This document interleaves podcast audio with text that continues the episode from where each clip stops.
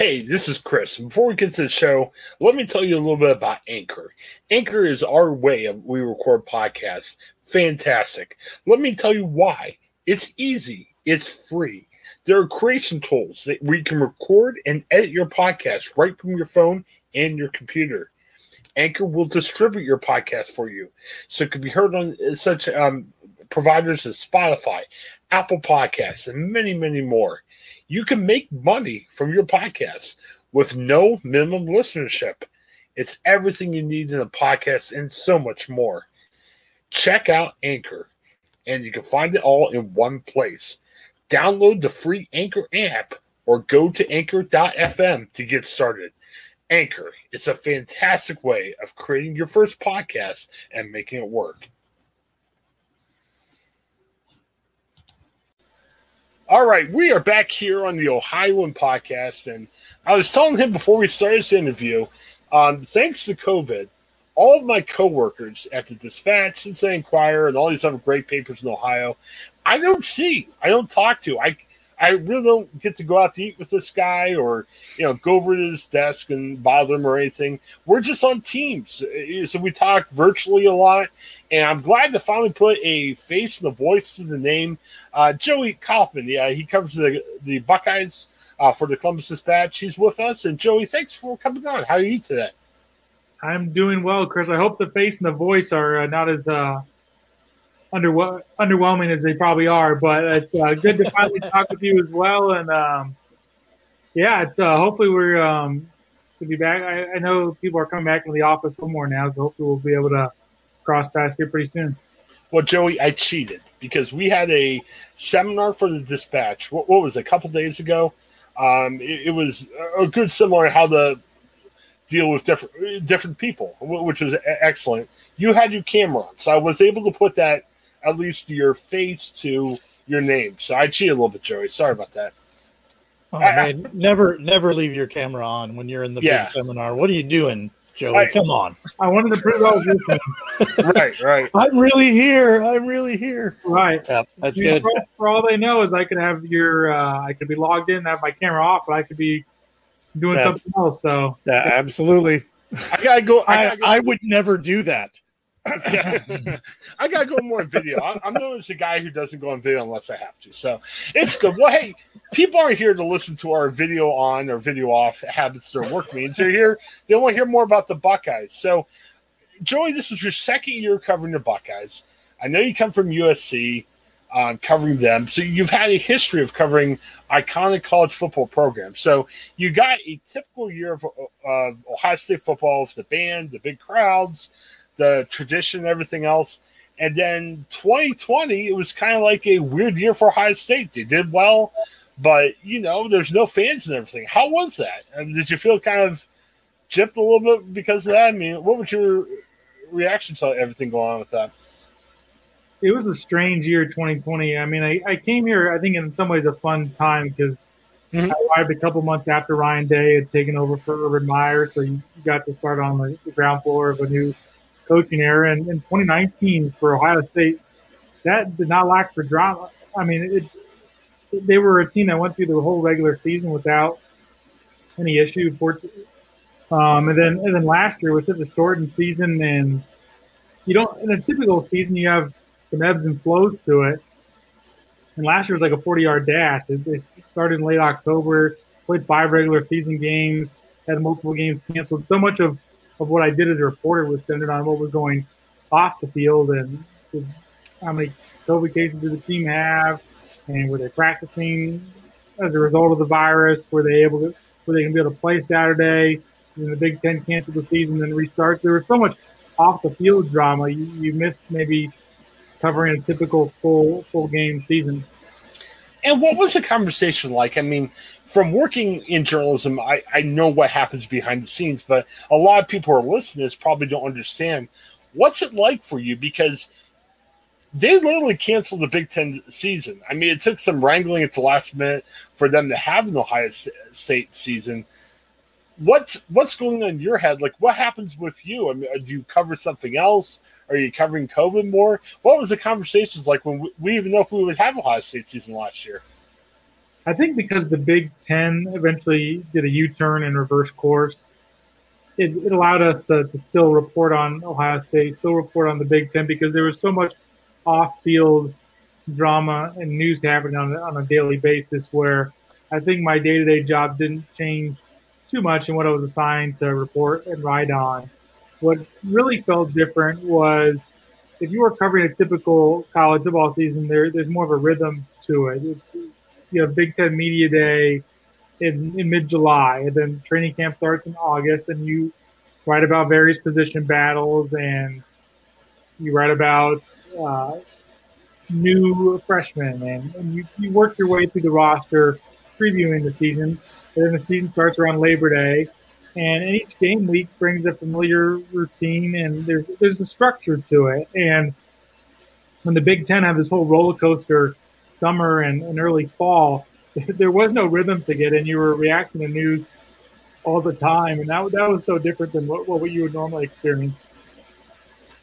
You know, one of the guys that was really behind the Ohio State season coming back was Justin Fields. I mean, you know, he was active. Uh, he probably played a big role in it. And, you know, Justin Fields had an interesting year last year. I got to tell you, I haven't figured out Justin Fields. I watched him in the Sugar Bowl, and I'm like, holy crap, he have went number one. He's going to be a great quarterback. Look out, Pat Mahomes and everything. And then I saw the Indiana game where I'm sitting here like, oh my goodness, I he may not start over Andy Dalton with the Bears. Obviously, it's got to be somewhere in between. What's your perception? Have you seen Fields for a couple years? What do you think he's going to be like in the pros? It's a that's a good question. I, I think you've seen you've seen him over a year and a half, and I think if you look into the totality of his sophomore year at Ohio State, where he played 14 games, and last year he played eight games. I mean, the Indiana game really, in that span of 20 games, I think is more of an anomaly than, than any sort mm-hmm. of a trend because he threw three picks, but I mean, his his sophomore year in 2019, he rarely threw interception. I think he had all three of the whole season, um, two in Clemson and only one during the regular season. So to have a game like Indiana, I think was uncharacteristic for for him. I think it, it does. It was a result of, of a tendency he has to maybe seek out a big play and try to force something. But overall, he, he took care of the ball very well in, in his two seasons at Ohio State. So I look at the Clemson game being a little more of what to expect from, from Justin Fields as far as both taking care of the, the football and also having an knack for, for some of the big throws and big plays. So you think Justin will be okay? You think he'll eh, start by the year for the Bears and – I mean, you think he'll have a decent career at least? I think he'll. I think there's incentive for the Bears to start him right away because if you are a if you are Ryan Pace and you are a front office, you want to start a rookie quarterback because it gives you more lifespan as a as a right. As a GM or an executive. Because if if the Bears struggle next year, they can say, "Hey, well, we played a rookie quarterback." So there's I feel like there's an incentive there to start your younger quarterback. But so much of the NFL is dictated on I guess where you're circumstances. Uh, the Bears, I feel like, gives him a better shot than if he went to the Jets because I think everybody for a long time assumed that he would be the second quarterback after Trevor Lawrence he picked, and that's what I thought would happen. I mean, in high school, Trevor Lawrence is one A and Justin Fields is one B, and and throughout college, it was it was the same way. And as a pro prospect, it seemed like Justin Fields was always on Trevor Lawrence's is uh, right there behind him. And that didn't happen. The the Jets took uh, Zach Wilson, so I think Fields is in a better situation in Chicago where he's going to get a better chance to, to have a long career. But he seems to work too hard and he's too physically talented not to at least play a long time in the league. Whether he's an all pro guy, that, that seems hard to predict. It's, it's only a handful of really, really good NFL quarterbacks, but I think he meets a lot of the, the prerequisites to, to play a long time and, and start a lot of games. There was a lot of draft scuttlebutt before the uh, draft. Um, Mike Tomlin, our guy over in Pittsburgh with the Steelers, uh, there were reports he was over in Columbus. He was very excited about Justin Fields. Anything, I didn't know how much you heard about who was talking to Justin. Do you think the Steelers had interest, but or you think they just realized, hey, we're way too low in the draft order to have a shot at him? I mean, they could have traded up like Chicago. I mm-hmm. think that was, that was probably an option for them, but I, I guess it didn't materialize. I can't. I don't know. I'm not as familiar with the inner workings of, of their front office by any means, but it, it, certainly seemed like the way that, that Mike Tomlin interacted with, with Justin Fields at, at, their pro day that there was some there was some interest in him as a prospect, and, and eventually Pittsburgh's got to move on from Ben Roethlisberger just because of his right. age. You figure there's only so many years that he can he can play in the league, but I think a little bit of it is maybe they, they haven't crossed that, that bridge yet. Well, I know Dwayne Haskins predates you, but Paul wanted to ask about Ohio State quarterbacks and maybe what you thought about Dwayne Haskins. Uh, Paul, you want to ask away? Yeah, I, I get so much hate, but I'm just looking at Mike Tomczak was the last respectable Ohio State quarterback, and I'm to be wrong, especially – I don't think Mason Rudolph is our solution after Big Ben, and so I want Dwayne Haskins to be the guy. Is there is there reason to believe that Haskins can be the guy? Because all, all these Ohio State guys, it's like Cardale Jones, Troy Smith, like oh they're going to be the big thing, and they just they disappear. And I want Haskins to be our guy. Can you help me feel good about? it? I think at least Dwayne Haskins has a couple things going for him that maybe other Ohio State quarterbacks didn't have in the past. I mean, really historically, until late in Urban Meyer's tenure, when he hired Ryan Day and hired Kevin Wilson, and I think just in general began to change his overall philosophy to offensive football was Ohio State didn't really recruit premier level quarterback talent, and, and they didn't recruit premier quarterback talent as far as I think arm strength and as far as being maybe pro style passers. They, they, during the Jim Tressel era recruited a lot of game manager type quarterbacks. Throwing the football wasn't really a priority for them. They were more of a, a run oriented team, and I and I think Haskins, at least from a physical tool standpoint, fits fits the bill in that regard. I think there may be some some larger questions about just how much experience he has. He only started a year in college, and I think that that that hurts him. I think there have been questions raised more about his work ethic um, during his stint in Washington. It's I don't think it's a very good sign that, that Washington was so willing to give up on him so soon for being a mid first round pick, and I think that's maybe the, the little bit of a concern. But if you are going to see you are a half uh, glass full guy, I think you look from a physical tool standpoint, which is not something that, that maybe previous Ohio State quarterbacks had it's not something JT Barrett really had. It's not something um, Braxton Miller had from a, from a throwing standpoint with Terrelle Pryor. So I think that's something that, that Haskins has that his predecessors didn't have, which is, which is arm talent. And I always wondered too. I mean, he's from Washington, and it seemed like sometimes it's great to go where you grew up. In some ways, going back to where you grew up gets you in trouble. And it sounded like that's kind of what ha- happened to Haskins on some of the off the field issues he faced in Washington, too. I don't know, just a guess on my end wasn't he partying when he, was going to yeah. partying out with a mask or something like that? Yeah, oh, yeah. he was at a, he was at a COVID party. uh, so it's good to hear that that at least in your perspective, what you're seeing over the past couple of years with Haskins and, and now with Fields, that they they seem to be approaching uh, uh, quarterbacks who have are, are a little bit more uh, NFL ready or on their road to uh, being NFL ready than they were in the past. So that might speak well for uh, for for Paul's concerns, um, because uh, it's all about what scheme a, a, quarterback lands in in the NFL. Anyway, I know we like to uh, we like to believe that these quarterbacks come out of uh, college just absolutely ready to be the leader of the the next Super Bowl dynasty team, but it, the reality is it all depends on the the line that's in front of them, the coaching staff who's coaching these these players, and whether or not it all works together in a unit. But it would be nice to know to feel like coming out of Ohio State, these guys were getting the preparation that was really going to set them up for NFL success. I think too for for Dwayne Haskins, I think the locker room or Pittsburgh is probably the best situation for him as far as anywhere he could go in terms of of, of learning to become a professional and, and being surrounded by a good culture. And I think that that matters for him as, as far as his development because physically he can play. He's a good, good, really strong arm, and I think the question is just development as a, as a, as a quarterback. I don't know if Big Ben is necessarily the mentor for that, yeah. but it seems like Mike Tomlin and the overall locker room culture. yeah. that that end could help him. and just the experience of getting knocked down a, a couple of pegs it makes you come in and prepare a little bit different because you realize how close you are to sitting home and watching on Sundays.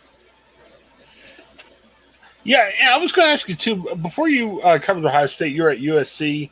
Uh, you caught the last year of Juju Smith-Schuster at USC before he got drafted by Steelers. Kind of a weird year for Juju. He wasn't targeted quite as much at the beginning of the year, but near the end of the year, he became a main target for the Steelers. Um, I'm thinking back to the loss against the Browns, and you know the Steelers made a big pitch to keep him.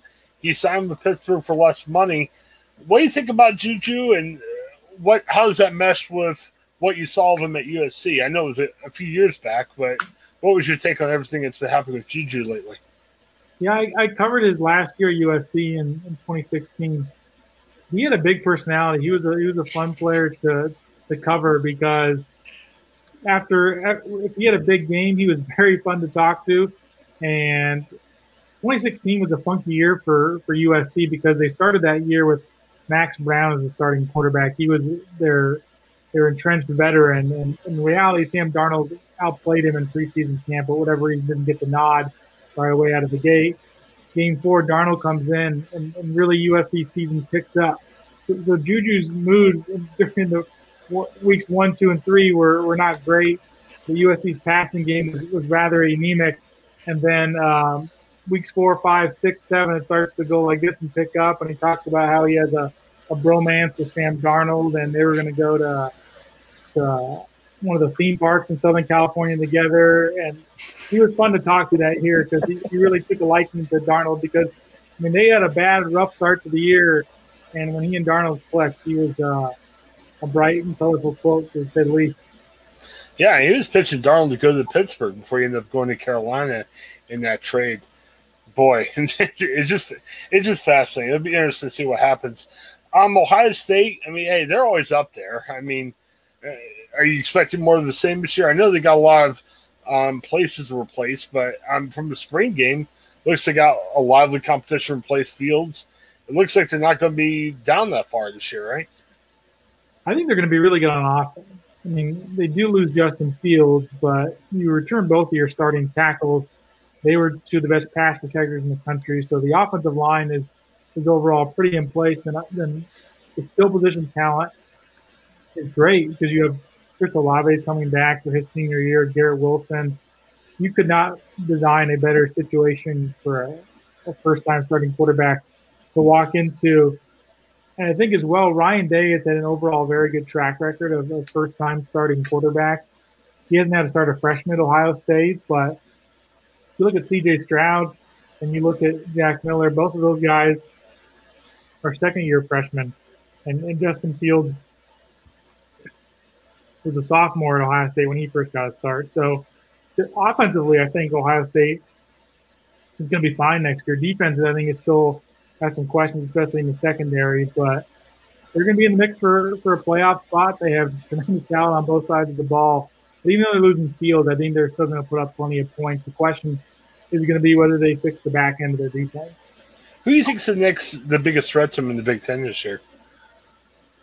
Ooh, that's a good question because there are probably about three or four teams you could pick. You can maybe go with Michigan. You can maybe go Penn State, maybe Indiana. Maybe it's a crossover game. Wisconsin meets them in the Big Ten. I don't flip a coin.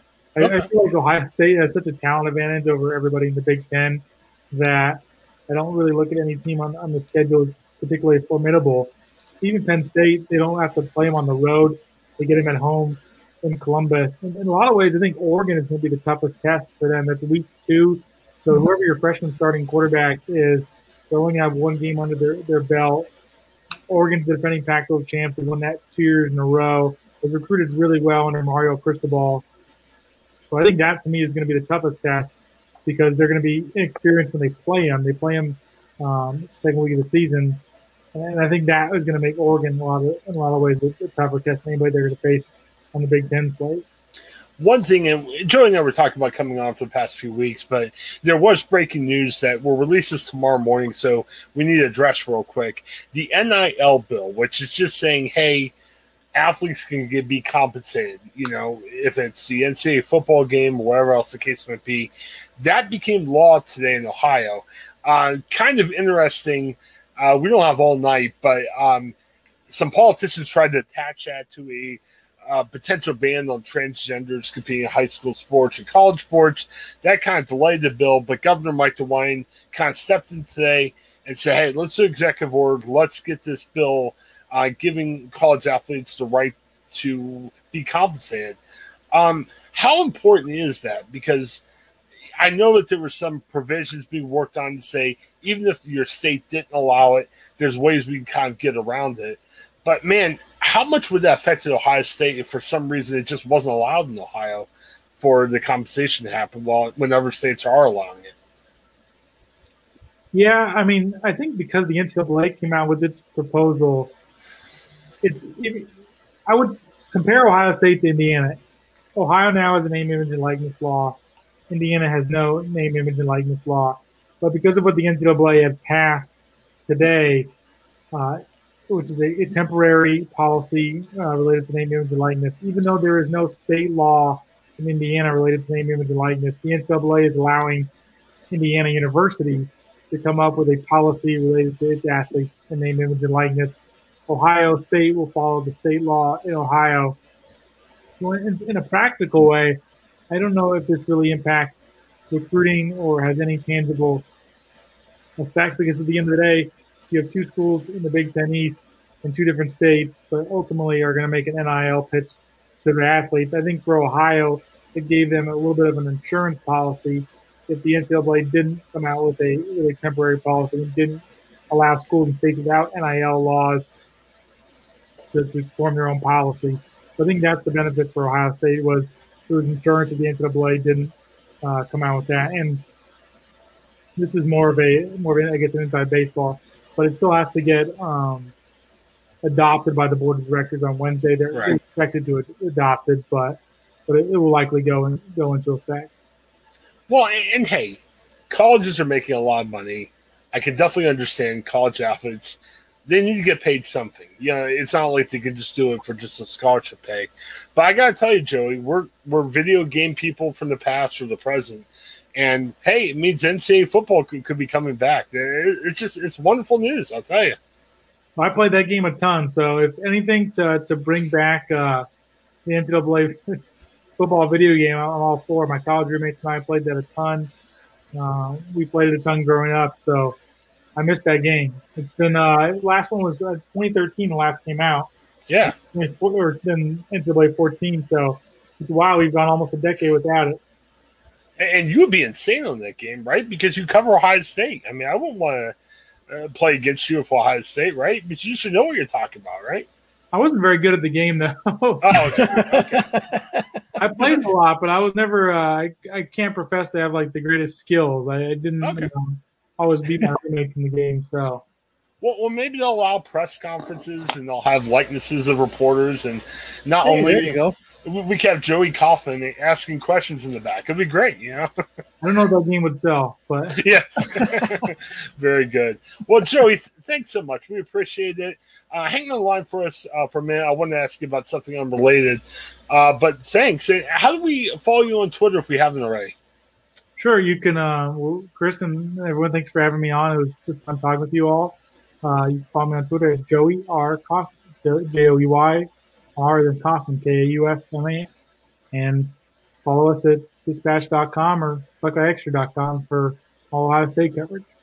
Yeah, very good Ohio State coverage. They have a couple of um, football writers. Um, they got a guy who covers the basketball good coverage of of even the minor sports of Ohio State. Yeah, so Joey's right. Check out Buckeye Extra, dispatch.com. I know I work there. I know Joey works there, but please support local journalism.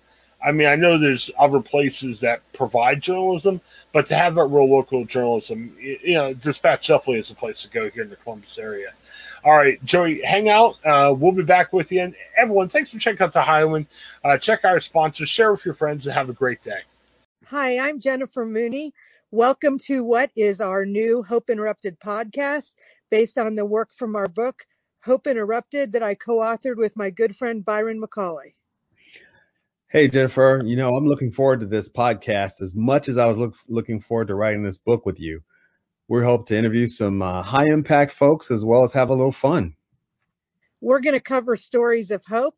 To learn more about our podcast and our book, please visit www.hopeinterrupted.com.